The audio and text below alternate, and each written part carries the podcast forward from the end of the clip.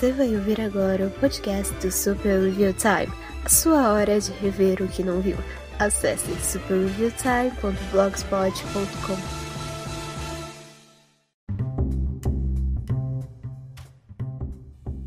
Libere, libere, exo anda, exo. Libere, libere. Eu reprovei latim, eu não vou conseguir cantar Frozen em latim. Embora eu acho que em algum momento eu tenha conseguido, mas eu tô ficando velho e tô esquecendo das minhas habilidades primárias. Mas, olá você, como é que você tá? Você aí que tá lavando louça, que tá desenhando, fazendo alguma atividade manual e bruta e, e mecânica, tipo lixar uma espada. Porque eu quero acreditar que o meu público é o tipo de público que, que amola uma katana do tamanho do próprio braço. É. Esse é o tipo de público que ouve o Super Time. É.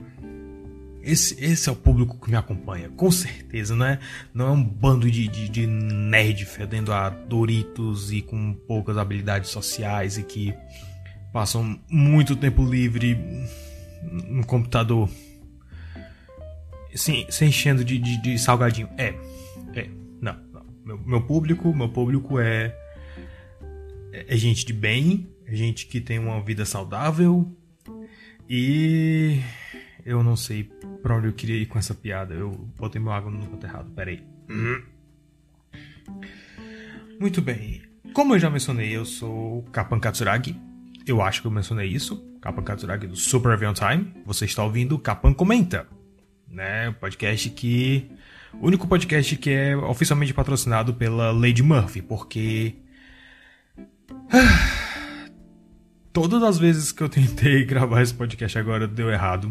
Né? Eu, eu, eu, gravei ele todo ontem, mas eu tava com a energia tão baixa que, que me dava tristeza, sabe? Quando eu fui ouvir pra, pra ajustar o, o, o, os graves e tirar o ruído e tal, eu, fiquei.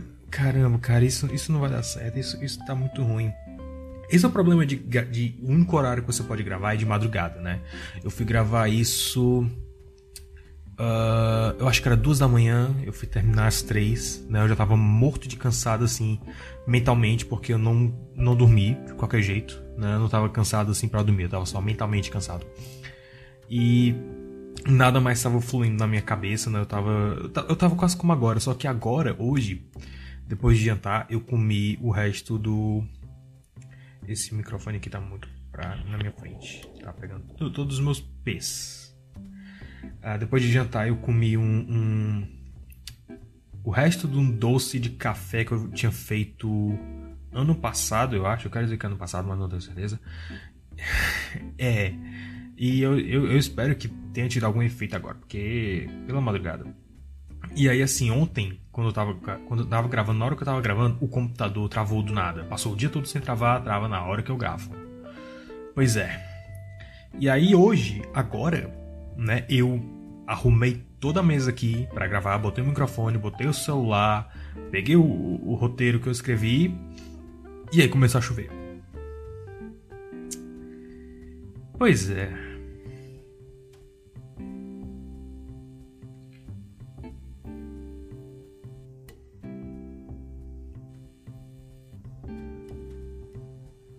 E o celular. Ai. Ele, ele, ele, ele parou a tela aqui, ele. muito bem. Hum. Eu espero que não tenha, não tenha zoado a gravação, né? Depois eu vou ver, depois, depois que eu terminar de gravar esse bloco eu vou ouvir de novo, para vocês verem como, como é como tudo conspira contra mim na hora que eu vou gravar essas coisas, né? Mas aí, como é que vocês estão? Vocês estão bebendo água? Vocês estão comendo direito? Vocês estão dormindo direito? Porque eu posso dizer com certeza que eu não estou fazendo nada dessas coisas, né? não tô dormindo direito, não tô comendo direito, não, comendo até que eu tô, mas dormindo não, porque começou a. Eu achei que a temporada de chuva tinha parado, né? Porque por causa das goteiras começou a adentrar o quarto que eu tô. Começou a piorar, né? Eu já comecei a dar nomes para elas também. Riley e Maya. E. Um, uh, lá, lá, no meu quarto original já tem tanto nome que eu não, eu não consigo mais nomear, né? Aqui eu ainda consigo nomear alguns. Tem a Riley, a Maya. Uh, aquela petúnia, pode ser a petúnia, eu não sei.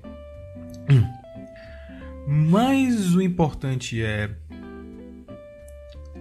que quando começa essa temporada de chuva, eu não consigo mais dormir direito, porque eu fico preocupado e eu fico, tipo, ouvindo o pingar da chuva e vendo se tá caindo em cima da, das cumbucas, da sapaué que eu boto no chão e no papelão, então. É, por causa disso eu não tô conseguindo dormir direito. Mas, incrivelmente, eu ainda tô produzindo muito, sabe? É, eu tô tentando manter aquela, aquela coisa que eu disse no começo do ano que eu ia fazer, do não me cobrar tanto, mas é porque tem dia que realmente o bichinho da produtividade me come. Me come não, ele me morde. Se ele tivesse me comido seria melhor porque aí eu teria cessado de existir. Mas ele me morde e aí eu fico. Caramba, eu tenho que fazer alguma coisa, eu tenho que fazer alguma coisa, eu tenho que fazer alguma coisa. E.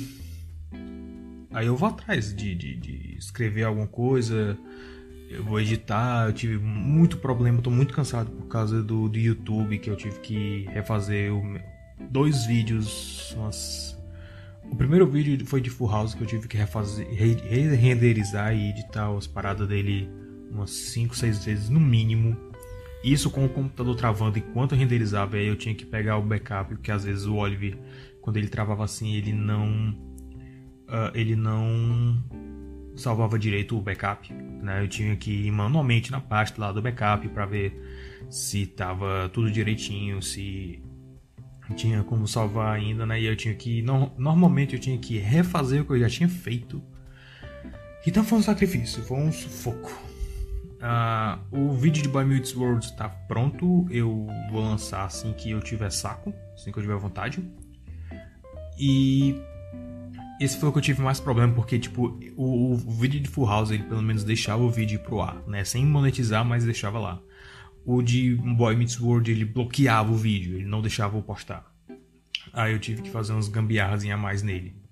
Surpreendentemente, eu acho que o resultado visual ficou melhor do que o do Full House, né? O Full House, eu tive que editar muito ele. No final das contas, eu, eu descobri que eu não, preciso, não precisava mudar as cores, né? Só deixar ele com. Na verdade, acho que o negócio era que eu botei o, o ícone do blog muito grande, aquele chapéu, né? Botei ele muito grande no canto da tela. Acho que isso confundiu mais ainda o bot. O que é uma prova de que eu preciso voltar a fazer vídeo aparecendo, né? Com a, com a tela verde. Eu gostei muito, muito daquele formato, mas. Uh, como eu não tenho mais condição de fazer a tela verde, eu não, não consegui eu não, não tenho como fazer de novo, então vai ser só voice over por um tempo. É. Mas falando em Boy Meets World, né? Hoje nós estamos falando sobre Girl Meets World, né? né? Garota Conhece o Mundo, que é a sequência, o spin-off de Boy Meets World. E é, tem é, é uma pequena caixa de Pandora a ser discorrida, né? E assim, ao contrário do que eu fiz no podcast de Boy Meets World, que eu sinto que eu fiquei muito low energy, que eu, que eu me perdi demais, porque era sete temporadas e realmente era muita coisa para poder lembrar, né? Uh, eu, eu anotei os pontos aqui melhorzinhos para tentar me focar mais, que assim, Normalmente eu não anoto os pontos, né? Especialmente porque, de novo, sete temporadas é muita coisa e eu ia me perder de qualquer jeito. Mas. É. é eu achei melhor fazer assim, porque. né, sabe? Mas. É, então vamos lá, vamos dar uma olhada em Gourmet's World. Logo depois da vinheta. Vinheta propaganda? Propaganda, propaganda. Vinheta já foi. Eu sou imbecil. Eu sou. Eu sou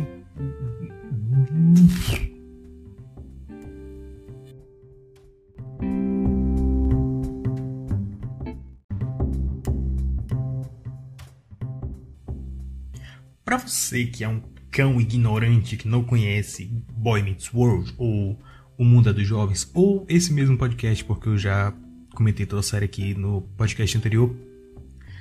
Boy Meets World era uma série da ABC, né, que era é, tipo é uma emissora do, dos Estados Unidos, né, basicamente o SBT de lá, em mais de uma maneira do que você pode imaginar. E era, era uma daquelas séries que passava na grade de sexta-feira à noite, né? O, o TGIF. Thank God It's Friday. Era, ele passava junto com uh, Full House, Family Matters e Step by Step e Família Dinossauro. Hum, e era muito boa. É uma série muito boa, uma série assim assustadoramente boa porque ela conseguiu ter um, uma gimmick interessante na primeira temporada, né? Que era um conjunto de coisas. Era o professor do moleque ser vizinho dele, né? Mas como ser uma série que tem um real coração, que tem lições realmente relevantes assim para a vida, né?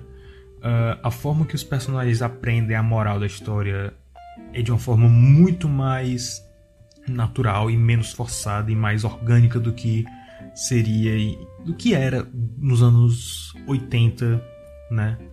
Uh, e até os anos 90 também. Tem, tinha muita série que, tipo, a moral era muito óbvia. Full House tinha muito disso. E às vezes eles até meio que forçavam a moral. E aí depois eles passavam por cima em alguns casos. Mas, tipo, uh, não era. O, o, tipo de lição também era diferente. Por exemplo, Full House, a, o tipo de lição que eu lembro assim de cabeça era um episódio que a a Stephanie, a Stephanie era DJ, roubou alguma coisa da loja, ou era um episódio que a a, Ste a Stephanie ficava de mal com a Michelle, sempre tinha alguma, alguma coisa assim, né? Uh, eram, eram problemas comuns, mas eram representados de uma forma muito mais romantizada, digamos assim. Boy Meets World era legal porque ele era muito mais pé no chão, né? Aí, Kamen Rider, tava faltando Kamen Rider nesse episódio. Semaru Shoka Jigoku no Gundam. Boy Meets World, ele tinha uma, uma, uma aproximação muito mais sincera e muito mais. Uh, como é que eu posso dizer?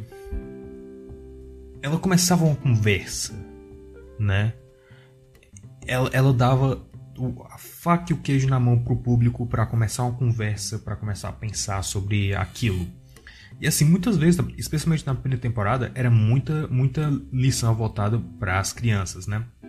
No relacionamento dela com os amigos, com os pais e com o professor. Um episódio que eu gosto muito de referenciar é aquele que o, o pai do Corey, né, que é o protagonista, ele o Corey acorda assim de madrugada e aí o pai dele tá vendo o jogo de beisebol e eles assistem o jogo, né? Porque tava tipo no final quase. E aí o Corey não dorme direito e vai pra escola com o sono, fica dormindo na hora da aula. E aí o professor dele, né, que também é o vizinho, o senhor Finet,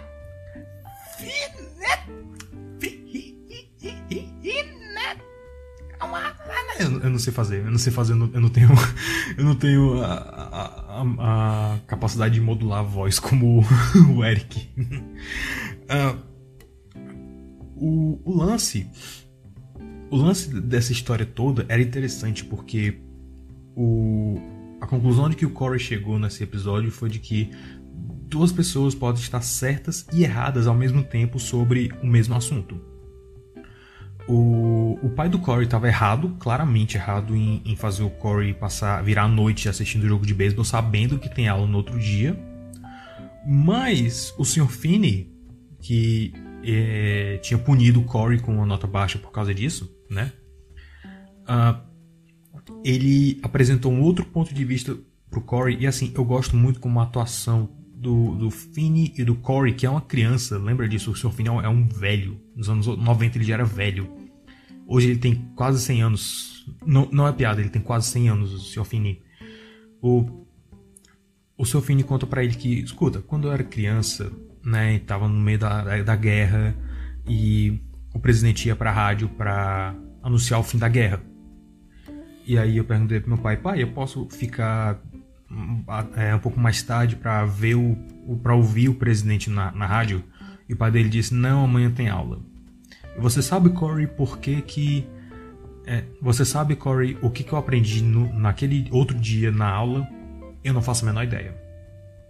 Aí a conclusão que ele chega é que às vezes é mais importante você passar mais tempo com a sua família, né, com seu pai, especialmente quando você é uma criança e você sabe, é um, é um período que passa rápido demais, às vezes não é bem aproveitado, do que do que do que ir, ir para a escola por obrigação para sabe preencher um, um, uma prova depois pra, de algo que você vai esquecer depois mais importante criar esse tipo de laço e às vezes até presenciar eventos históricos, como é o fim de uma guerra. Isso era na primeira temporada. Na primeira temporada a gente já tinha esse tipo de conversa e era fantástico. Era porque assim, ele conseguia achar o equilíbrio perfeito que interessava adultos e a crianças e conectava os dois, criava aquela aquela aquele interesse mútuo. Mas também era interessante porque é uma série que conseguiu envelhecer junto com o público. É uma série que conseguiu. Uh, uh, na segunda temporada, já, quando o Corey e o, e o Sean foram pro ensino, eu acho que era no ensino médio. Eles estavam no Fundamental e foram pro médio, era Fundamental 2, uma coisa assim. Eu acho que era Fundamental 2. Mas, mas nos Estados Unidos é, é, é, é, dividido diferente, eu todo zoado, não sei porquê, eu não lembro, né? E, e aí cria é, é, essa intimidade com os personagens, eles conseguiram amadurecer, conseguiram na segunda temporada eles já começaram a amadurecer mais os temas, né? Isso foi só escalando, mas eles nunca perderam esse esse foco.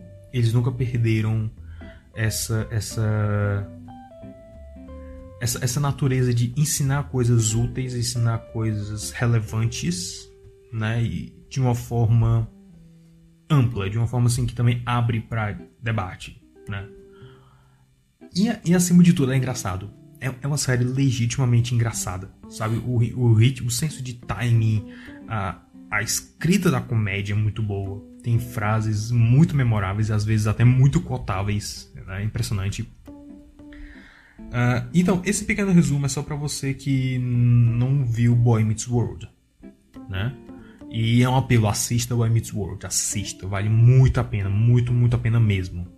E se você for assistir, assista em inglês, por favor, porque a, a dublagem a dublagem corta certas referências culturais e uh, eu não sou muito fã da dublagem porque eles mantêm o mesmo dublador de alguns personagens desde criança até adulto e é meio bizarro você a, a voz da Topanga principalmente é muito bizarra, né? Eu, eu, eu, eu, meio que gosto da voz da Marisa Leal, né? Ela também dubla a Pequena Sereia e dubla a mulher do Jay Austen do filme A Virada eu meio que gosto da voz dela, mas assim, aquela voz enjoenta, sabe? De voz de menina enjoenta, tipo Ariel.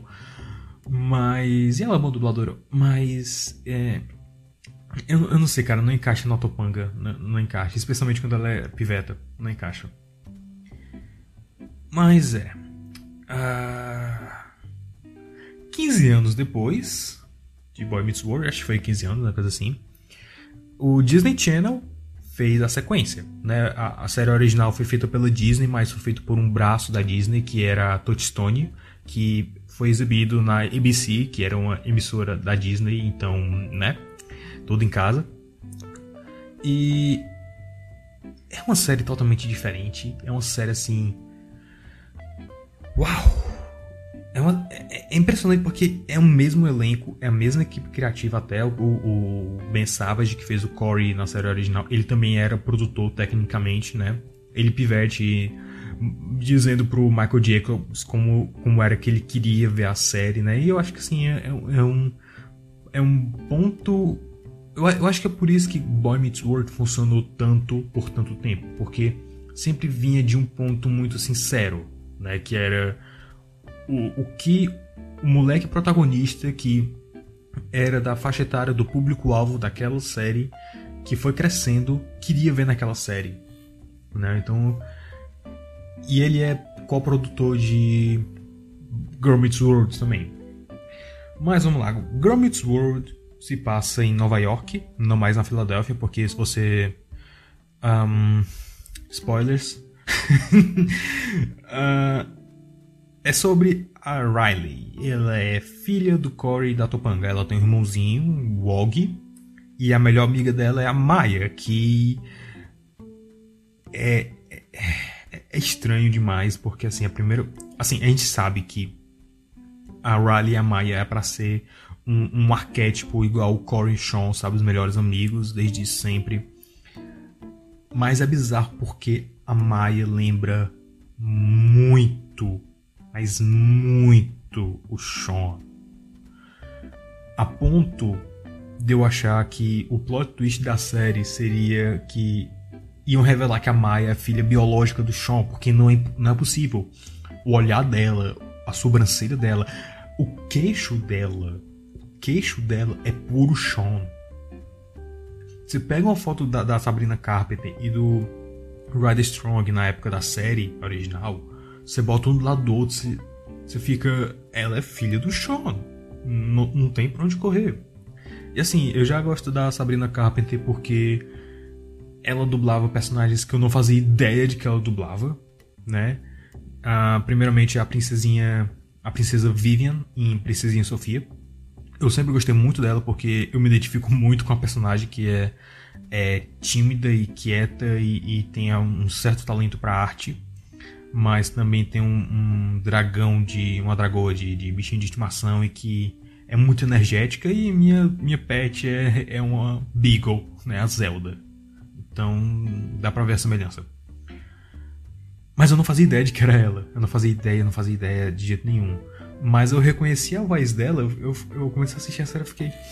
Hum, eu conheço essa voz, eu conheço. Aí eu fui olhar o MDB dela e Badabim Badabum, ela dubla a Melissa de A Lady Milo Murphy. E começou a chover, muito bem. Ah, meu pai. Se começar a chover demais, eu, eu, eu corto aqui e vocês vão notar um, um corte brusco, certo? Uh, então, é, é, basicamente a série é, é, é, sobre elas duas aprendendo sobre como funciona o mundo e a gimmick do professor ser o vizinho delas é que é transformado no professor sendo o pai da Riley. Ou seja, o Corey agora é um professor. Porque, é claro, claro, por que não?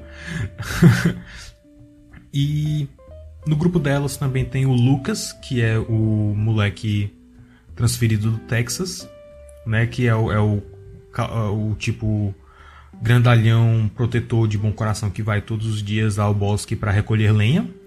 E tem o Farkle, que é o filho do Minkus. O Farkle, ele é o gênio e que ele diz que sempre amou a Maya e a Riley igualmente, que um dia vai casar com uma das duas, ou as duas ao mesmo tempo. O que implica que Farkle provavelmente é mormon. O que o Farkle é na série é muito diferente do que o Minkus era na série original. O Minkus, na verdade, ele era um, um personagem que só ficou durante a primeira temporada. E é, eu acho que ele poderia ter funcionado melhor nas temporadas seguintes, né? Mas eles, os produtores resolveram cortar o personagem, infelizmente. Mas acho que é porque o, o, o Minkus ele era um personagem muito mais cartunesco e a série ia um, seguir por um caminho que era menos cartunesco nesse sentido, assim ia ter muito episódio cartunesco, né? Exagerado cartunesco, mas. Olha, tá vendo a chuva aí agora? É. Ia ter muito episódio cartunesco, mas eles queriam controlar um pouco mais. Eu vou dar uma parada aqui. É o mesmo caso do podcast Riverdale do ano passado. Eu vou dar uma pausa e eu volto já quando a chuva parar.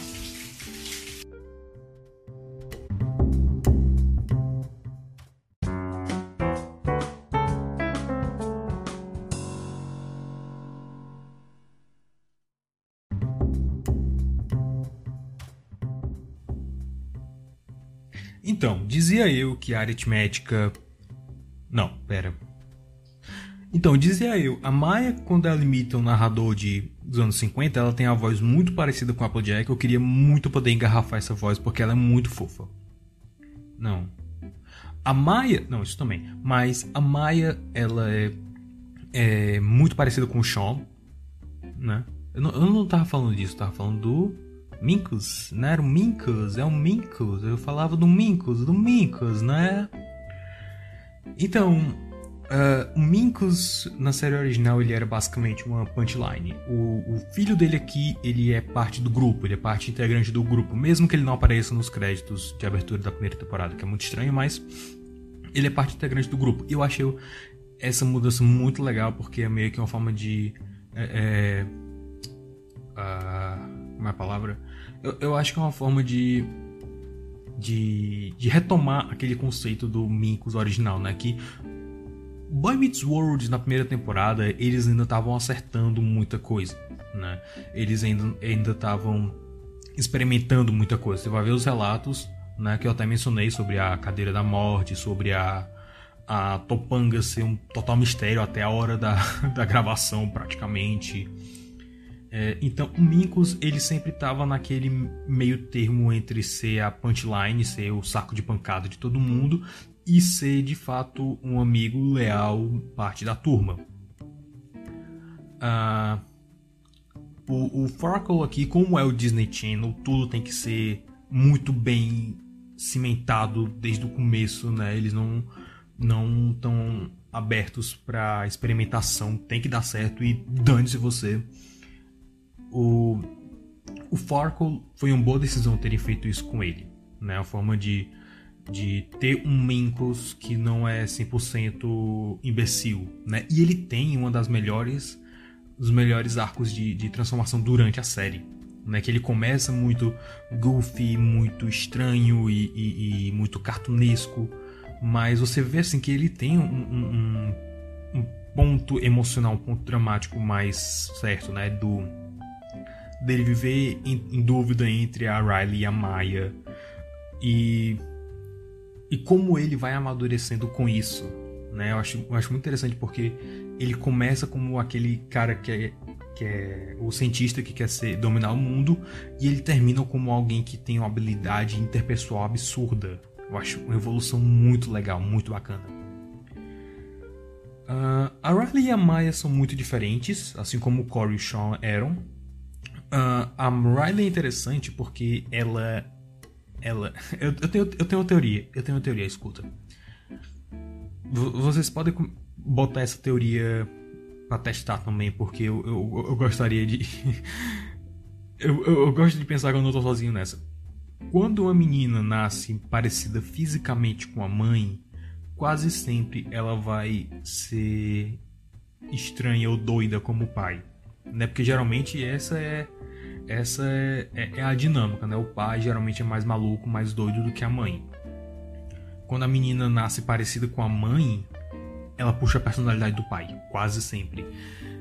E o contrário também é verdade.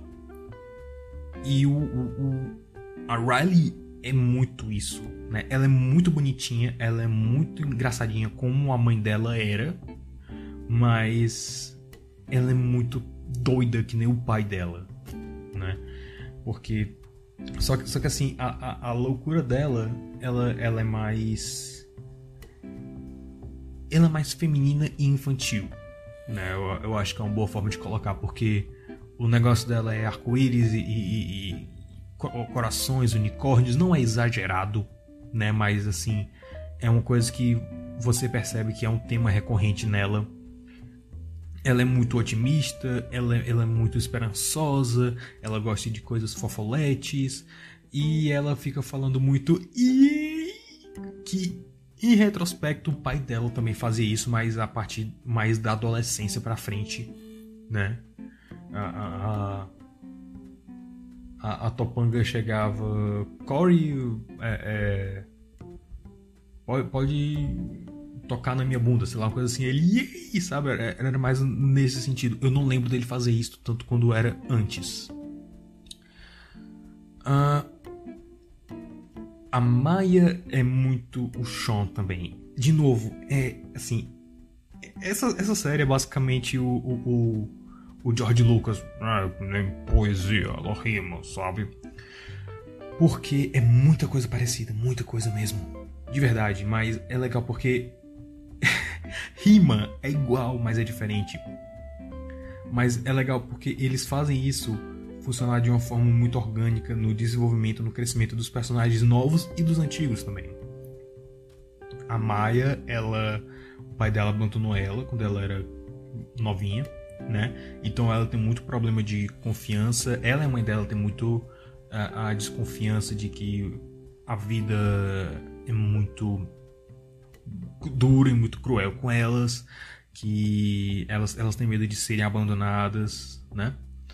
Uh, é um tema recorrente e interessante. Essa série ela toca em temas muito mais realistas do que eu vi em outras séries do Disney Channel, como divórcio, como abandono de família, como, sabe, coisas assim. Eles nunca vão muito profundo como foram em Boy Meets World, porque realmente tanto eles tiveram mais tempo lá, como era uma emissora diferente, era um, um, um, um clima diferente, mas eles Tá, tá, aqui, tá aqui. Você, você nota assim que é, é, é, claramente um tema recorrente da, da franquia, digamos assim. E eles conseguiram adaptar isso muito bem pro canal. Eu não lembro de outra série do Disney Channel que, que tratasse disso dessa maneira, pelo menos não das que eu vi. Se bem que eu não vi tanto assim quanto eu, eu lembro, né? Eu vi boa parte do Bolsort Charlie, eu vi todo o Live Mad, um, Feiticeiros de Everly Place eu via, mas. Ué, sabe? Eu, eu via, mas. Quando eu comecei a ver, eu já tava tipo. É, isso não é realmente engraçado, sabe? Uh, tentando lembrar de outra série do Channel que eu tenha visto.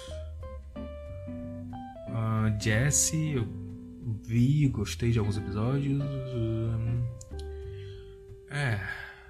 é eu, eu, acho que eu vou ter que começar a ver mais algumas sitcoms do Disney Channel.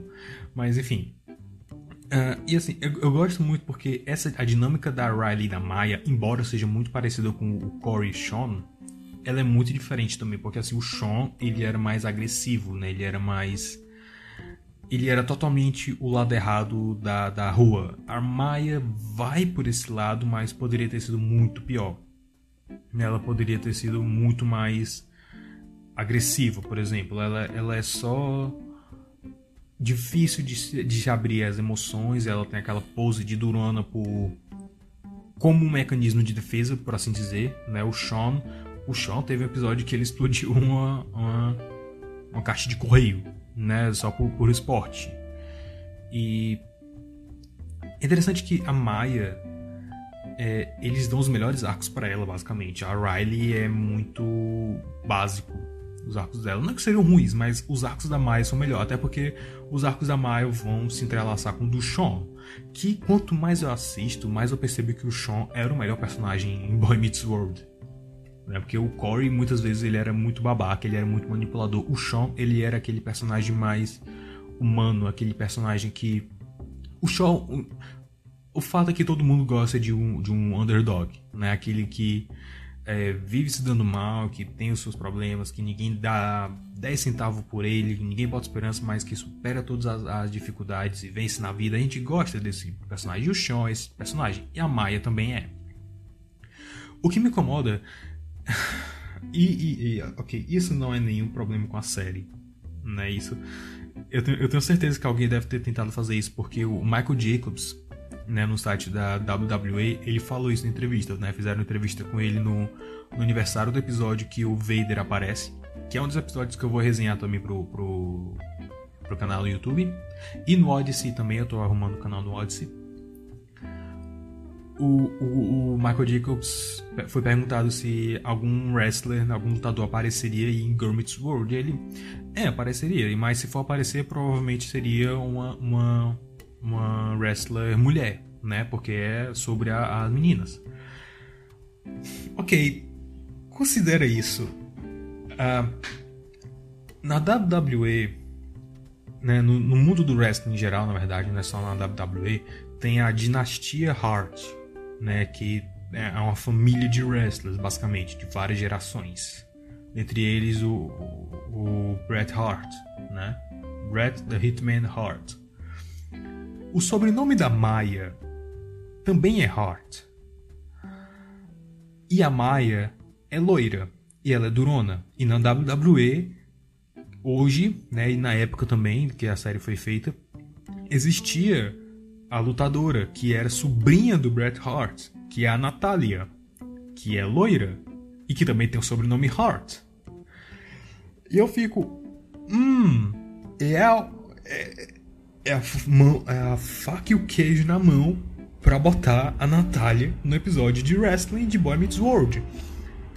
Inclusive, é, uh, é, honrando essa, essa tradição de ter algum tema de luta livre, porque Boy Meets World tratou muito, teve muito cameo de, de, de lutador, né? Assim, no, tá, foram dois lutadores, mas foram vários episódios, assim, um dos lutadores, o Vader, ele era pai de um dos personagens e era muito perfeita a forma como eles implementaram o Vader, porque o Vader ele era um cara grandalhão e gordão e ele era um vilão. E o filho dele na série era o cara grandalhão, gordão, que era um dos bullies. Só que o arco deles dois era que o filho dele, o bully, ele era um cara sensível que gostava de fazer poesia e o pai queria que ele entrasse no negócio da família. É um arco muito interessante, assim, não é simplesmente, ah, toma um lutador pra fazer cross promotion. Não, eles sentaram disseram: ok, o que, que a gente pode fazer? Quem a gente pode chamar? Quem pode adequar melhor a história? Quem a gente pode fazer mais piada? E certamente é uma das participações especiais mais memoráveis da série. Por que, que não teve aqui? tipo, ia ser ideal, ia ser perfeito, ia ser muito legal. E ia ser legal assim, até porque a, a, a Danielle Fischel, que faz a Topanga, é, ela apareceu no podcast do New Day né? Que é um, é um grupo do, da WWE. E ela disse que depois de um tempo, né? Ela namorou um cara que era ultra fã de wrestling, né? Ela conhecia já por causa, de novo, ela participou da série. Mas ela namorou um cara que era muito fã da série e aí ela começou a virar fã de, de wrestling também. Então seria muito legal ver ela a, a, Topanga lutando, né? A gente teve alguma coisa parecida assim em Fuller House, né? Mas não foi com nenhum nome grande assim do wrestling, não que eu lembre não tô lembrando agora de. Uh, porque foi só um episódio. E foi basicamente uma piada, um final de episódio. Então. Uh, mas, mas eu lembro que a, a Cameron. Cameron Boyce? Não, Cameron Boyce é. É, é um moleque lá descendente, né? Era Cameron. A DJ. A DJ, ela, ela lutou wrestling lá a gente poderia ver uma coisa parecida com a Topanga aqui, né? A Topanga lutando com a Natália, imagina que legal. Mas mais do que isso, lá na frente, a Maya vai descobrir que ela tem ascendência irlandesa. E a Becky Lynch não aparece. Pois é. eu, eu, eu, passei a série toda vendo, meu Deus, isso pode ser uma piada de wrestling, meu Deus, o, o, o Farco dizia tipo, uh, ninguém ouve voz na cabeça, eu ficava, Randy Orton, Randy Orton, Randy Orton. Ou então a, alguém fazia um, um, um tag na. batendo na mão e ficava, tag! Ou a Maia pulava em cima da, da Riley ou do Lucas pra derrubar e tal, e eu ficava, ah! É, Mano, tem, tem uma menina na série que o, o sobrenome dela é Smichael, né? E ela é a arquirrival do Farkle. E ninguém faz uma piada com SmackDown, né? Que é, é, o termo que foi criado pelo The Rock, que agora é o nome do programa de sexta-feira da WWE, SmackDown. Ninguém fez uma piada de SmackDown com a Smackle. Hum. Mas enfim, hum, já discorremos dos personagens principais, né? Uh, eles têm uma, uma evolução muito boa, né? Eu gosto, assim, de, de ver que realmente os personagens amadurecem. E, assim, o que eles aprendem no episódio é levado para outros episódios também, então tem essa certa continuidade. Que, de novo, é uma coisa que eu gosto de ver em sitcom, né? Esse, esse grande arco que vai se fazendo. Ao invés de ser que assim, são episódios ainda episódicos, você pode ver um episódio solto, mas uh, são vários temas recorrentes, então você não fica perdido assim no, em que ponto eles estão do amadurecimento, né?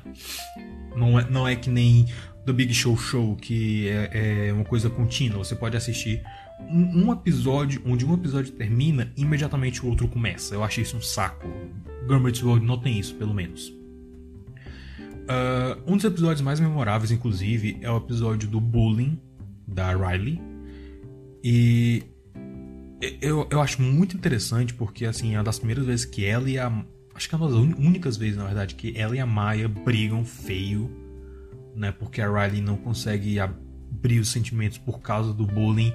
E o que eu acho mais interessante desse episódio é que eles nunca mostram quem era o bully da, da Riley. Eles, eles deixam implícito que é uma menina, mas eles nunca mostram quem é. Pelo contrário, ele, ele, ele quando a Riley confronta diretamente a Bully, é, ela fala diretamente para a câmera. Então, eu acho que a jogada ali foi fazer como se o público se sentisse o bully, né? Se sentisse mal, tentando atingir a, aquele pessoal do público que fazia bullying com alguém, talvez. Eu achei isso muito interessante, muito inteligente. Embora nesse mesmo período a atriz da Riley, a Rowan Blanchard, porque esse pessoal tem um nome tão, tão enrolador de língua, eu não sei, mas nesse mesmo período ela tava no remake de Uma Dobra no Tempo que eu resenho no blog, inclusive as duas versões. A primeira versão é muito melhor do que a segunda, mas eu divago. Ela estava no remake de Uma Dobra no Tempo e ela fazia bullying com a protagonista. A minha teoria é de que a bully da Riley era ela mesma. Uh, eu, eu, eu, eu, eu acho que eu explodi uma artéria agora. Uh, os personagens adultos, eles têm problemas. Né? Eu vejo muito problema neles. Especificamente no Corey e na Topanga, porque o Corey e a Topanga eles são personagens que vêm da série original, né? E na série original eles eram crianças até adolescentes e jovens adultos que ficavam fazendo piadas e que tinham seus momentos sérios, mas no geral eles eram muito bocós, eles estavam aprendendo sobre o mundo e tal. E eu, eu acho que assim, uma parte do, do público queria continuar a ver esses mesmos traços, né? Então, assim, o que eu acho interessante, o, a Topanga continua tendo aqueles surtos psicóticos dela que são, são adoráveis na série, mas na vida real seriam muito problemáticos, né? Uh, e o Corey é interessante porque ele. Uh, ele, ele, ele, enquanto ele dá aula, ele tem um estilo de atuação. Quando ele é o Corey em casa, ou especialmente quando ele vê o Sean, ele é outro personagem. Eu acho isso muito legal, eu acho isso muito fantástico. O problema que eu vejo mais é que assim, de novo, é como poesia, ela rima. Então assim, essa série ela recicla episódios como se o próprio Roberto Gomes Bolanhos estivesse produzindo, sabe? Então, muito plot do, do, da série original foi reciclado aqui. Né? Às vezes, só certos temas de episódios foram reciclados, como o Corey passando a, as luvinhas de prata pro filho dele. Né? Não, não é um episódio inteiro sobre isso, mas é, ex, existe esse momento né, que. E. É, esse plot, eu gaguejei muito mais agora, desculpa. Muito demais, meu Deus, cara. São duas da manhã agora. Muito bem. O previsão do tempo diz que, que a partir de agora vai começar. Tem 50% de chance de. 50 não, 52% de chance de chover com trovão. Então. É, vou torcer pra estar no, no outro lado. O, tem um episódio que eles fazem basicamente o mesmo plot do original e você pode, assim, comparando os dois episódios, eu vou querer fazer depois uma análise mais, é, mais profunda desses episódios depois em vídeo, ou talvez até em artigo, porque né, o YouTube não está me ajudando esses dias. Porque assim, você pode ver claramente a diferença de como eles tratavam as histórias em Boy Meets World e em Girl Meets World. Em Boy, né? Tem um episódio que o pai do Corey e do Eric quer ir pro jogo de beisebol entre pais e filhos, né? Que é uma tradição. Só que eles não querem, porque eu acho que o Eric ia sair com a menina e o Corey ia.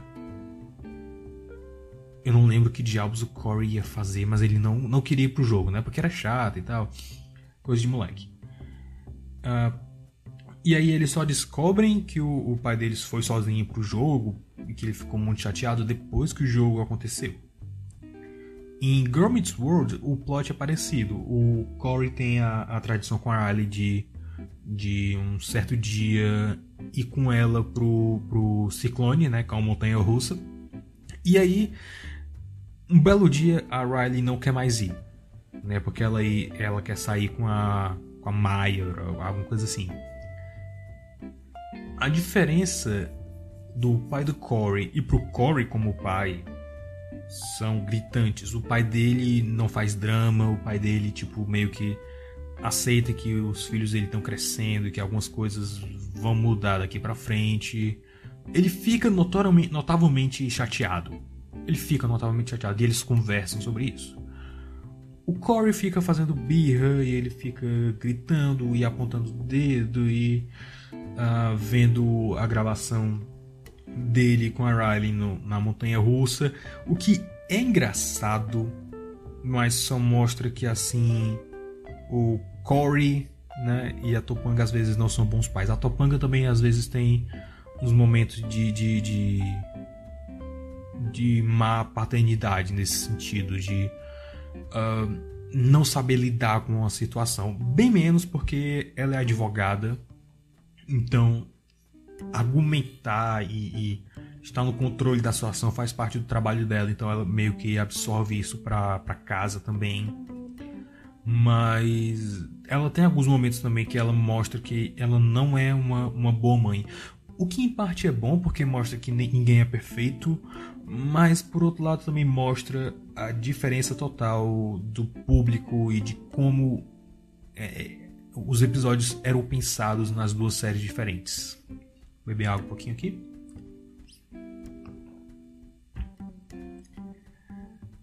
E outra coisa também, o, o, que, uma coisa que a série antiga fez, né, Boy Meets World fez, que era muito legal, eram os episódios de paródias. Coisa que Girl Meets World também faz. O problema é que eles fazem isso cedo demais. Nem 10 episódios na primeira temporada eles já fizeram uma paródia de filme de detetive. Só que assim, quando você. Esse tipo de paródia só funciona quando os personagens já estão muito bem estabelecidos e já caíram no gosto do público.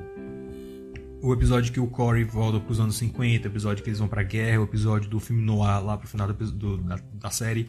Esses episódios funcionam porque a gente já tem um conhecimento muito bom, muito abrangente dos personagens, já sabe como é as mecânicas narrativas e as mecânicas psicológicas de cada personagem, como eles funcionam, como eles interagem entre si. E a gente, quando vê eles em outro ambiente, em outro cenário, outro setup, é interessante ver como cada uma dessas coisas é adaptada. Né? É, é, isso funciona, mas aqui isso só vai ser merecido na última temporada, né? que é o o episódio lá que a Maya e a Riley fantasiam como seria se o Lucas ficasse com cada uma delas. Esse é o único episódio. Na segunda temporada eu tenho certeza. Não, ou na primeira. Acho que são dois na primeira, que tem um também que. Que é legal. Esse, assim, não é merecido, mas funciona dentro do contexto do episódio. Que eles vasculham os os avós deles e descobre que todos eles interagiram. Eu achei esse episódio muito legal, muito bonitinho. Não é merecido ainda, mas sabe, é, é legal, é legal. Eu consigo gostar. Hum. Uh... Tô vendo aqui no roteiro agora. Sim, muita coisa familiar. O, o, o, a dinâmica das aulas é totalmente diferente. Em Boy Meets World, as aulas tinham a sua função, né? Mas elas eram muito mais divididas com o resto do, do episódio. E aqui as aulas elas têm uma dinâmica totalmente diferente. Elas são parte essencial do, do episódio. Porque assim, quando o Corey está dando aula sobre qualquer coisa que seja, ele está relacionando aquilo com o que os personagens estão passando pessoalmente. E, né, eles estão falando sobre a guerra civil, o interesse sumiu! E esse é o único ponto da dublagem que eu gostei. uh, quando ele está falando sobre guerra civil, aí eles estão intercalando o diálogo do Corey com o diálogo dos personagens. E é isso, é isso basicamente toda a série. Eu achei isso muito legal. Mas ao mesmo tempo o ritmo dos episódios são meio zoados, porque enfim, é o Disney Channel, eles têm que reprisar, então alguns episódios fillers levam nada a lugar nenhum de novo, tipo o episódio do peixe, né, do episódio de detetive que leva nada a lugar nenhum é um saco. Mas sim, e, e, e eles não desenvolvem certos personagens o suficiente. O que eu consigo entender, por exemplo, o Lucas. Na primeira temporada, o Lucas ele é só um interesse romântico, assim, comparando o Lucas com a Topanga da primeira temporada, é uma, uma discrepância tonal absurda, porque assim, a Topanga ela era incrivelmente carismática, incrivelmente interessante, tinha plots interessantes para ela, né? Uh, por exemplo, tem um plot que o, o, o, a Topanga quer ir pra casa do Corey e o Corey acha que ela tá gostando dele. E ela fica, tipo, mimando ele, dando brownie e tal, querendo ver filme com ele. Mas na verdade ela tá gostando do Eric, do irmão dele. Eu acho interessante que no restante da série, no restante da franquia, ninguém mais menciona isso. Só deixando no ar. Mas. É, é, mostra que, assim, a Topanga era uma personagem multifacetada. Né? Ela era um personagem interessante e a própria Danielle Fischel conseguia fazer a personagem funcionar. Porque ela era uma personagem estranha, ela era uma, uma piveta hippie, ela era uma flower child, mas ela tinha uma certa profundidade que eu achava que era muito interessante. O Lucas não tem isso, ele é o cara que veio do Texas, que a Riley tem uma queda, às vezes até assustadora, porque tem uma cena que ela fica cheirando o cabelo dele enquanto ele não percebe, múltiplas vezes, mas, sabe? Uh, e basicamente isso. Na primeira temporada ele é basicamente um rostinho bonito e não tem muito carisma. Sorte que o ator em si ele é carismático e com o tempo ele consegue fazer o Lucas sim um personagem interessante, especialmente quando a gente começa a aprender mais sobre o passado dele. Ver por que, que ele foi expulso do outro colégio, quais os problemas que ele arranjou, que é parte da personalidade dele, que eu acho muito interessante, muito legal, que vai voltando a aparecer em outros episódios também. O Lucas, o Lucas é, é um cara muito legal, ele é um cara muito legal. Ele é aquele cara assim que você gostaria de ter no seu grupo de amigos, sabe? É... Ele consegue ser engraçado. Cara, é impressionante como esse cara consegue ser engraçado com pouco movimento. Né? Ele não reage muito, ele não faz careta, ele não ergue muito a voz, mas ele consegue ser engraçado. É um, é um, ele tem um senso de timing fantástico. Mas só lá na segunda temporada que vão desenvolver tudo isso nele. A partir daí, ele fica um personagem muito legal. Até a primeira temporada ele é um saco. E a segunda temporada é muito uma extensão de Boy Meets World. Né? Eles começam a trazer muita referência da série original, muito, muito personagem, muito ator. E é assim. A, o Disney Channel tem um, um lance, meio que uma regra, de ter três temporadas pra série. A partir de três temporadas eles podem cancelar a série e dane-se você, né?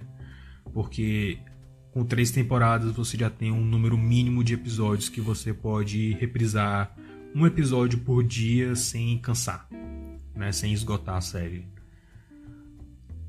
E desde o começo eu acho que eles sabiam disso e por isso que eles apressaram tanta coisa, né? Eles forçaram tanto o amadurecimento na, nos personagens e começaram já com uma idade mais avançada do que em Boy Meets World, até porque era a idade era o público-alvo do Disney Channel também, mais ou menos, né? Era, era aquela idade assim, pré-adolescente que tem aqui, um pouco de, de, de querer ser adolescente demais, então eles podem fazer histórias para as duas faixas etárias diferentes, amadurecendo, enfim. Uh, mas é interessante que assim, quando eles trazem algo de Boy Meets World, eles fazem isso de uma forma muito cuidadosa. Né? Eles envolvem os personagens novos com os antigos de uma forma interessante, de uma forma inteligente, às vezes de uma forma até cartunesca, especialmente com o Eric, mas nunca, nunca é uma aparição gratuita. Nunca é uma aparição gratuita. Isso que eu acho muito legal. E às vezes assim é praticamente um easter egg, tipo o o cara que teve três papéis na série original, que era o, o assistente do, do, do pai do Corey na loja, era o. Eu esqueci o nome dele. Mas era o carequinha lá. Que é engraçado, porque a piada é que todo mundo conhecia ele, o Leonard. Leonard alguma coisa. Mas era o carequinha lá que também foi um, um ministro, foi, foi. Ele tem tipo, três papéis lá. Ele tem um papel aqui que ele é um advogado, né? Então, tipo, tem aparições assim que são easter eggs. Mas quando tem uma aparição grande, assim, de um personagem do, interpretado pelo mesmo ator, é uma coisa assim. Exceto quando eles trocam, né? Porque, assim, na série original, o Corey tinha um irmão menor que apareceu na última temporada, que era o Joshua. Ele não aparece aqui. Ele aparece no último episódio de uma forma muito inteligente também. Porque, e assim, até quem não viu a série original vai entender porque eles reprisam a cena lá no último episódio. Mas quem assistiu o último episódio vai entender quem é o. o aparição especial que, que eles reprisam, né? Que eles refazem como uma rima, né? É como poesia, ela rima. Pois é. Aquilo ali, cara, aquilo ali eu achei um trabalho de escrita tão fantástico que. Uau! E assim, é coisa muito simples, não é nada muito complexo, mas a forma como eles frasearam tudo é muito perfeito. Quem interpreta o irmão do Josh é outro maluco, é outro cara que eu não conheço, mas eu já considero pacas. E a gente vai conhecer um pouco mais desse cara no próximo bloco, quando a gente falar um pouco mais das polêmicas que Girl Meets World trouxe para nós, porque não é uma série do Disney Channel se não sofrer a maldição do Disney Channel, né? Então, é, eu volto já.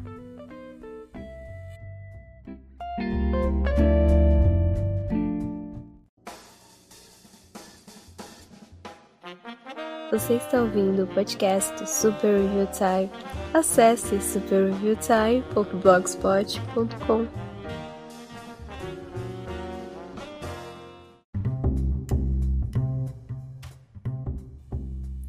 Um dos episódios mais memoráveis de Girl Meets World é quando a Maya e a Riley voltam no tempo para ver o Corey e a Topanga pivetes. Aí eles pegam a mesma cena do episódio original, e botam elas ali no meio, meio que interagindo de longe, né? É, é um episódio muito bom, mas a única coisa que faltou ali foi a Maya ver o Sean Pivete. Eu acho que teria sido muito legal. Né? Aquela cena que a, a Topanga faz a performance dela, o Corey lendo a poesia, aí ela bota, passa o batom na cara e o Sean aparece e diz: usa um espelho, gata. É. Aquilo ali é muito legal. Enfim. Um, sendo uma série derivada de Boy Meets World, eles tocam nesses temas mais. que outras séries do Disney Channel não tocariam nunca. Né? Como divórcio, abandono de família, como eu já falei. Mas eles também tocam em muitos temas delicados durante a aula. Um desses episódios é Ok, eu vou falar o que é em voz alta. Eu acho que eu ainda vou ter que repetir porque é um negócio que soa muito surreal. Um episódio de uma série do Disney Channel debatendo a existência de Deus. Absorve isso por um segundo. Isso é muito. Uau! Muito surreal. Mas eles conseguem, eles conseguem. E assim, considerando que os produtores, o, o, Michael Jacobs e o Ben Savage, são ateus, eles fazem o episódio de uma forma muito sincera, de uma forma muito muito bem estruturada, de uma forma que não penda para nenhum lado. E de uma forma que principalmente o seu público-alvo consiga entender, porque o interessante do episódio é que ele não é um episódio em si sobre definir se Deus existe ou não. É um episódio sobre é, respeitar a crença alheia. E quando você parte desse princípio, fica muito mais fácil de você fazer. Ainda é muito absurdo para uma série do Disney Channel, mas eles conseguem fazer funcionar. Eles conseguem fazer funcionar. Eles, eles uh, expõem de uma forma que deixa aberto para sua própria opinião, né? Colocando assim, uma sujeira aqui. Okay. Um, o, o, episódio também que o professor de química, porque uma piada recorrente nessa série é que todos os professores usam as suas próprias matérias para para relacionar algo na vida pessoal dos alunos. Inclusive, eu gosto muito da professora de literatura que usa uh, Cavaleiro das Trevas na, na aula de, de literatura. Né? E por causa disso tem toda uma discussão sobre se ela quebrou uma regra da escola, se é aceitável usar quadrinhos ou não. É muito interessante esse episódio. Eu gosto muito desse episódio. Muito mesmo, demais. e o episódio que o, o, professor de química usa o experimento de ciências para fazer as meninas se interessarem por ciência, à primeira vista parece um episódio sobre feminismo, mas meio que não é porque ah, nenhuma das outras meninas se sentiu menor por ter que ficar com aquele trabalho, porque a crítica dele ali era justamente que essa é a idade que, curiosamente, a maioria das meninas meio que desiste de, de entrar numa carreira mais científica. A crítica maior dele era, era essa, né? E o que o professor estava fazendo ali era basicamente um experimento em tempo real, ele estava tirando conclusões. É interessante, gera um debate. Eu acho interessante desse episódio que ele gera um debate. Mas o episódio que realmente deu um problema nas redes sociais recentemente foi o episódio do comunismo. o que é engraçado, porque é a Disney, né? Então. Né? Hollywood. Mas. Uh, é interessante porque, é, de novo, ele sempre tem uma forma de, de usar algo do mundo real como meio que como uma muleta, mas a real lição não é exatamente sobre aquilo, né? Uh, muita gente ficou, ah, isso, isso é, é propaganda negativa do, do comunismo, e a gente fica, sim, ainda bem, né? mas a lição real ali era sobre a perda da sua própria identidade, porque a Riley, a Maya e o Farkle é, começam a querer ser iguais em tudo, né? Começam a, a, a querer todos os mesmos privilégios e aí eles fazem literalmente uma, uma, um muro ao redor das carteiras deles. Eles começam a falar igual, começam a se vestir igual e minha única crítica é só porque a forma como o, o Corey aplicou a prova deles não faz sentido. Porque, primeiro, você está dividindo uma letra por um número que vai dar outra letra. Ele divide A por 3 e dá C. Não. E eu acho que a forma mais efetiva dali seria, assim, é tanto tanto do ponto de vista lógico como do ponto de vista argumentativo, porque o nível intelectual dos três personagens são diferentes.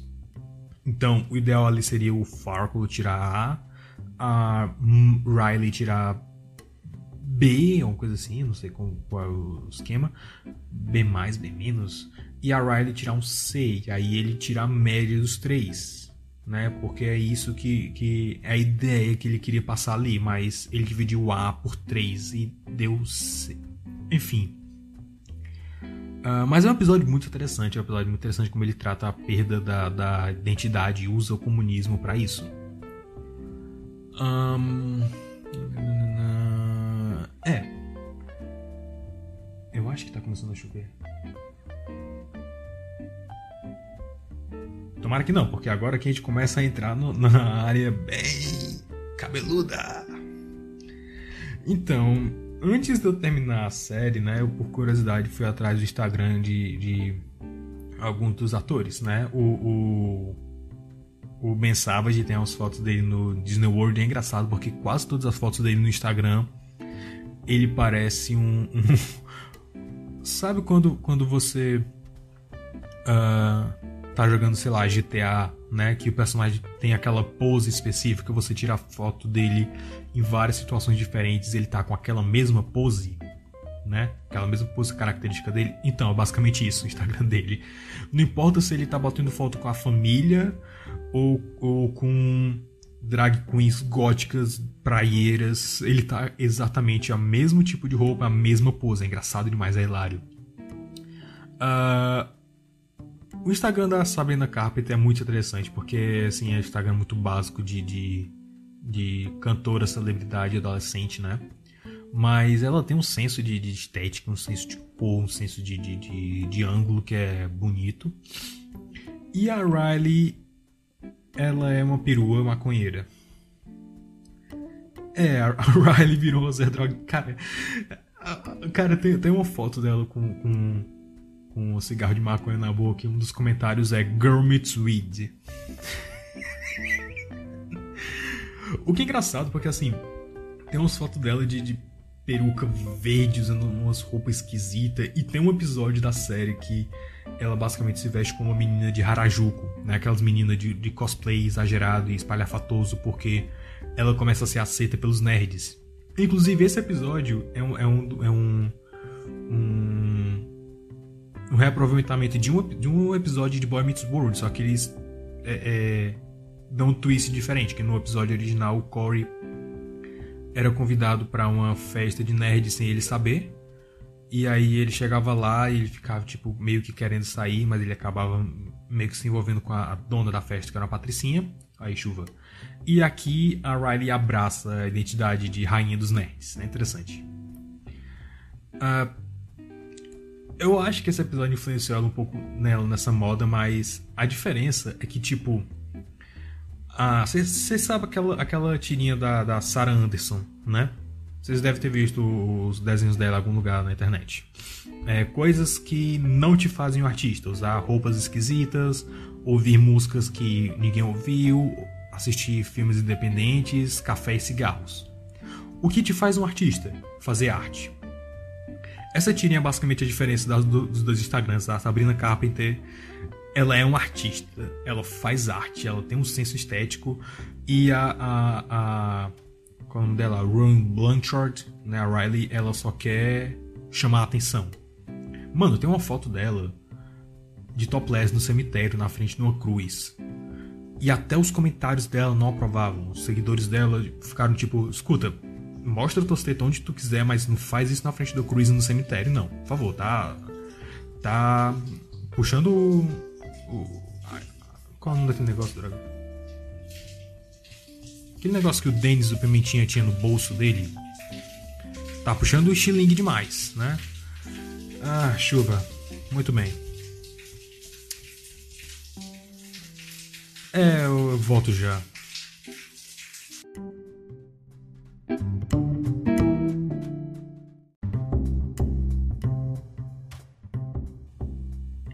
Ainda tá tendo chuva um pouquinho ali, restinho, mas eu tô afim de terminar logo isso que eu, eu quero deitar cedo, pelo menos. Eu tenho que ver o Raw ainda. Da semana passada, meu Deus, cara, eu tô. Eu passei tanto tempo vendo o Girl Meets World que eu mal assisti Luta Livre esses dias, enfim. Ah, é, então tem isso. Né?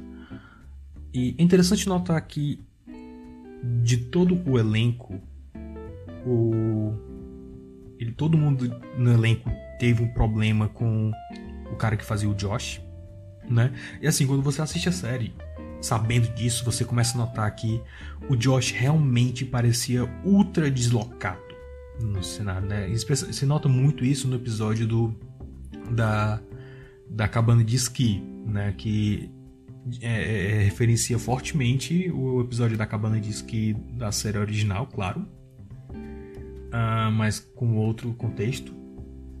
E. É. o Josh estava.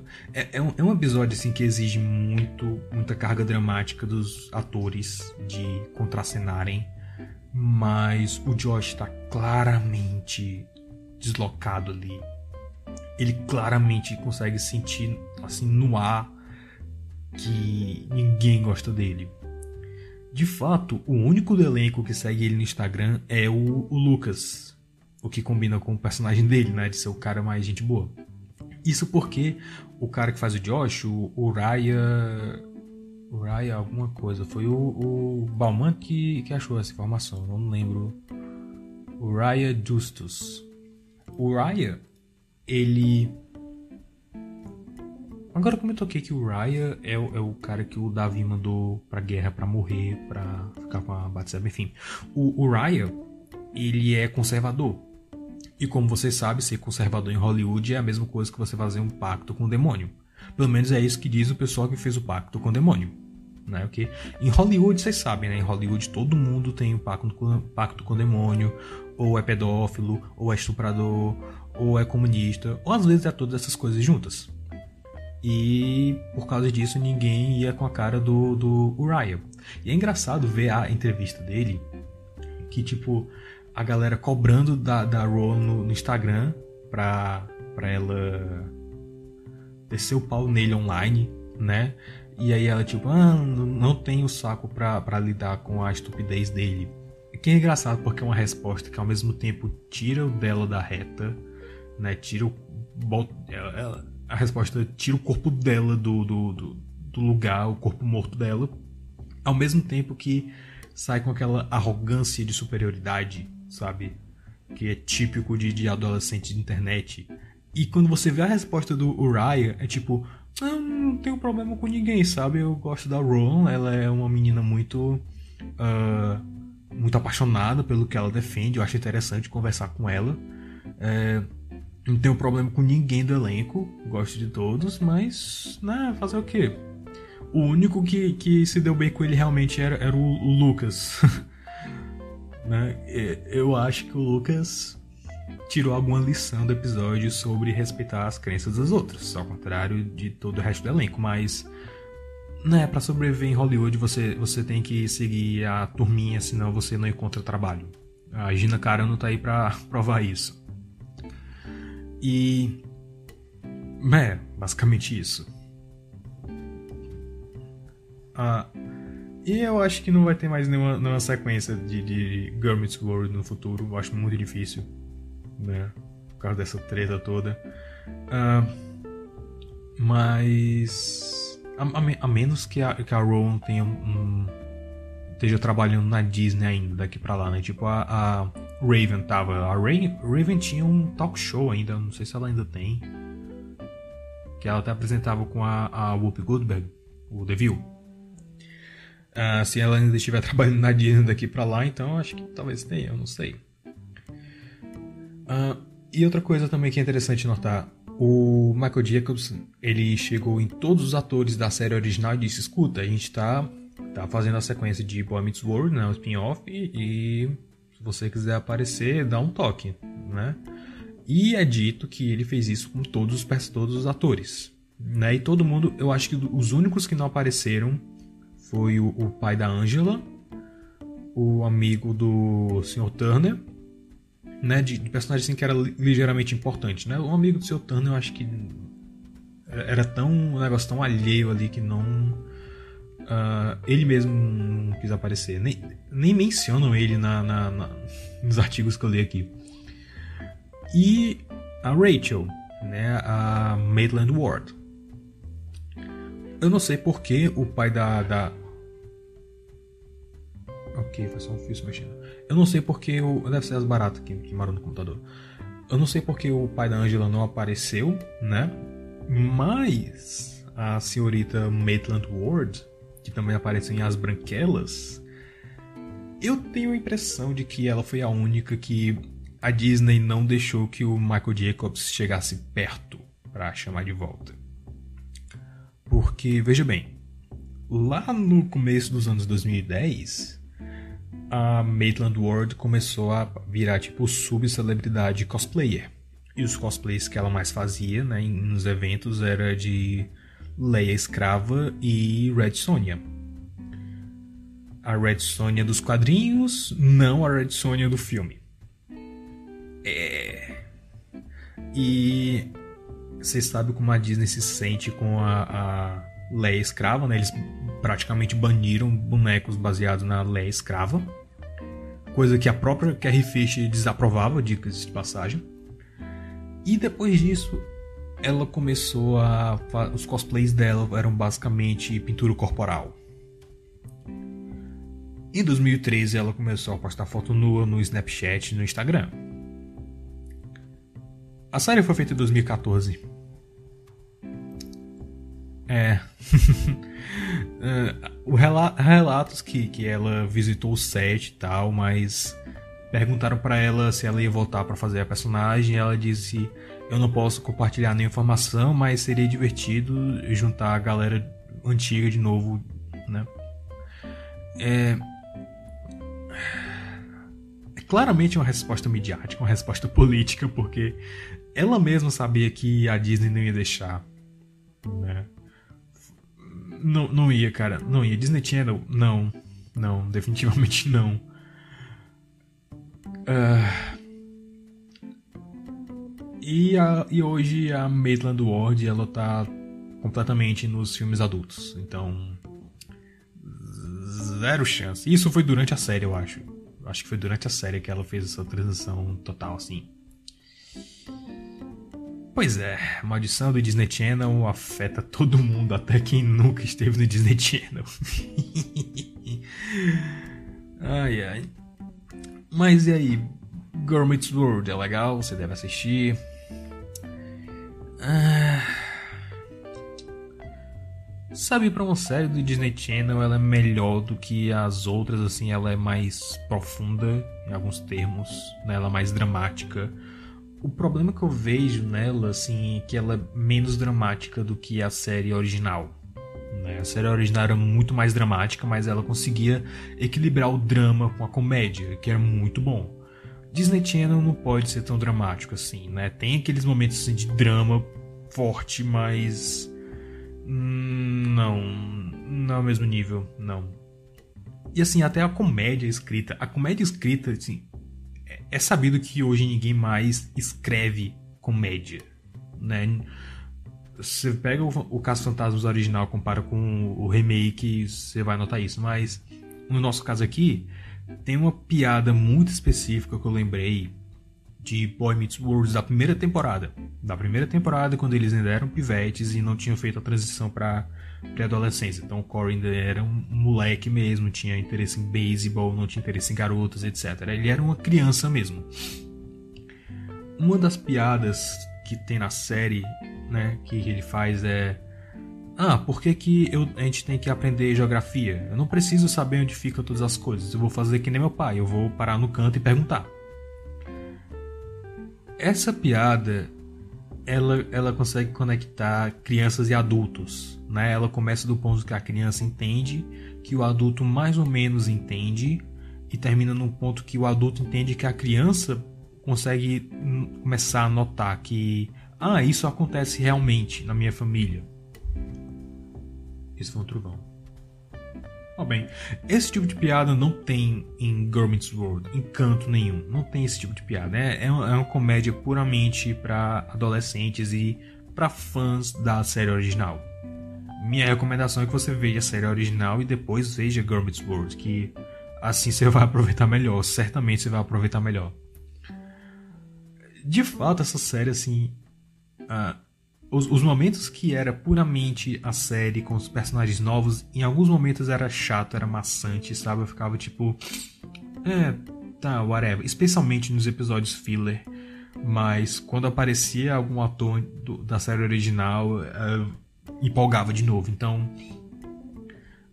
Até porque, assim, essa série ela terminou vários arcos da série original. Então, é bom que. que é, é bom isso, é bom isso, é interessante, é legal.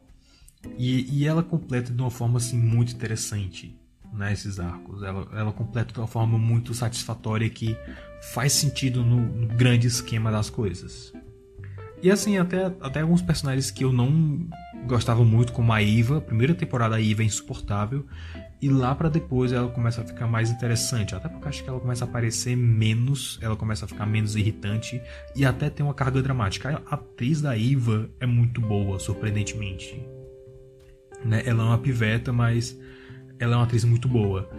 O que eu não consigo ver muito com bons olhos, especialmente porque eu sou míope, mas porque ela me lembra muito a, a Darla Dimple, a, a Shirley Temple, sabe? Essa, essa criança pequenininha, loira, de muito talento, mas que a personalidade dela que é apresentada é muito arrogante e, e mandona, sabe? Eu não gosto disso. Você vê como a, a Maísa, né, por exemplo. E aliás, já que eu falei na Darla Dimple, Darla Dimple, de Gatos Não Sabem Dançar, uma das irmãs do Corey, né, uma das atrizes que interpretou ela, eu não lembro agora quem, mas eu quero dizer que foi a segunda, ela dublou a Darla Dimple em Gatos Não Sabem Dançar. Ela fez a voz de música dela. Eu não sabia disso. Muito legal. Assistam Gatos Não Sabem Dançar, eu também resenho no blog. Então é basicamente isso. Sim, o último episódio é fantástico, né? O último episódio. O último episódio tem aquela, aquela meta comédia, aquela comédia sobre eles mesmos, que tinha muito também na série original, porque ele chama de liberdade até, tipo, o, o Minkus ele some depois da primeira temporada e ele aparece aleatoriamente depois. Aí, é, por que a gente nunca mais se falou mesmo? Ele, ah, porque eu fico daquele lado do colégio. Aí eles, é, a gente não vai para lá.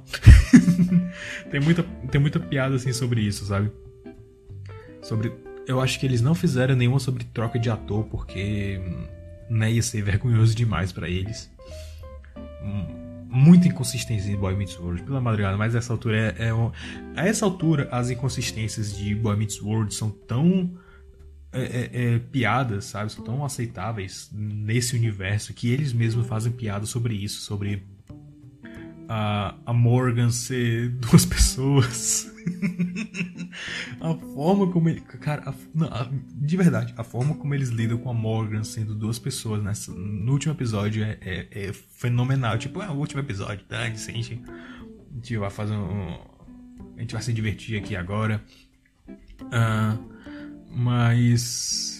Eles também falam, tipo, ah, eu imagino quantas pessoas quantas vidas a gente arruinou por causa da ideia de perfeição do, de Corey Topanga, ou como, como o mesmo cara conseguiu ser o professor de vocês e o diretor, e lá pra frente depois, vocês tiveram outro professor, eles, é...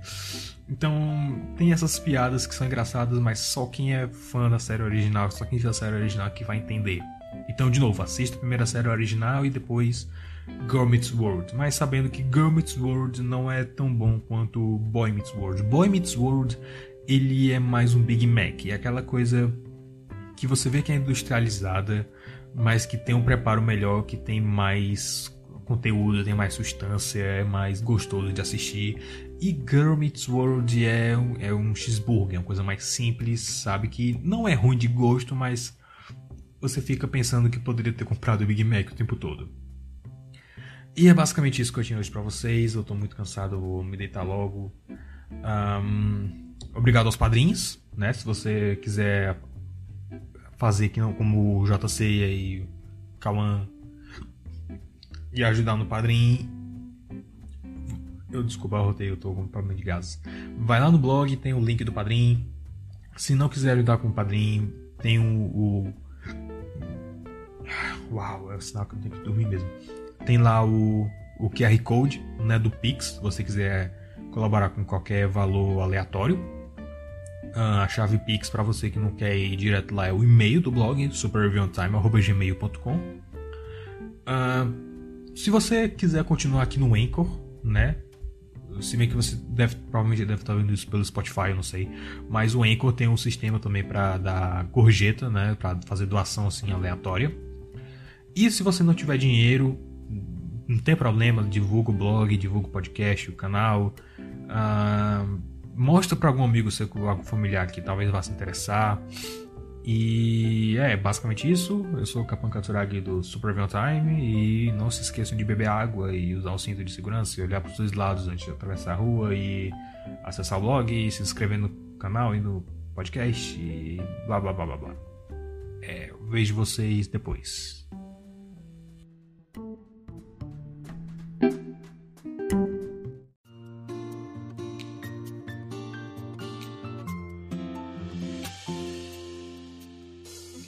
Você ouviu o podcast do Super Review Time.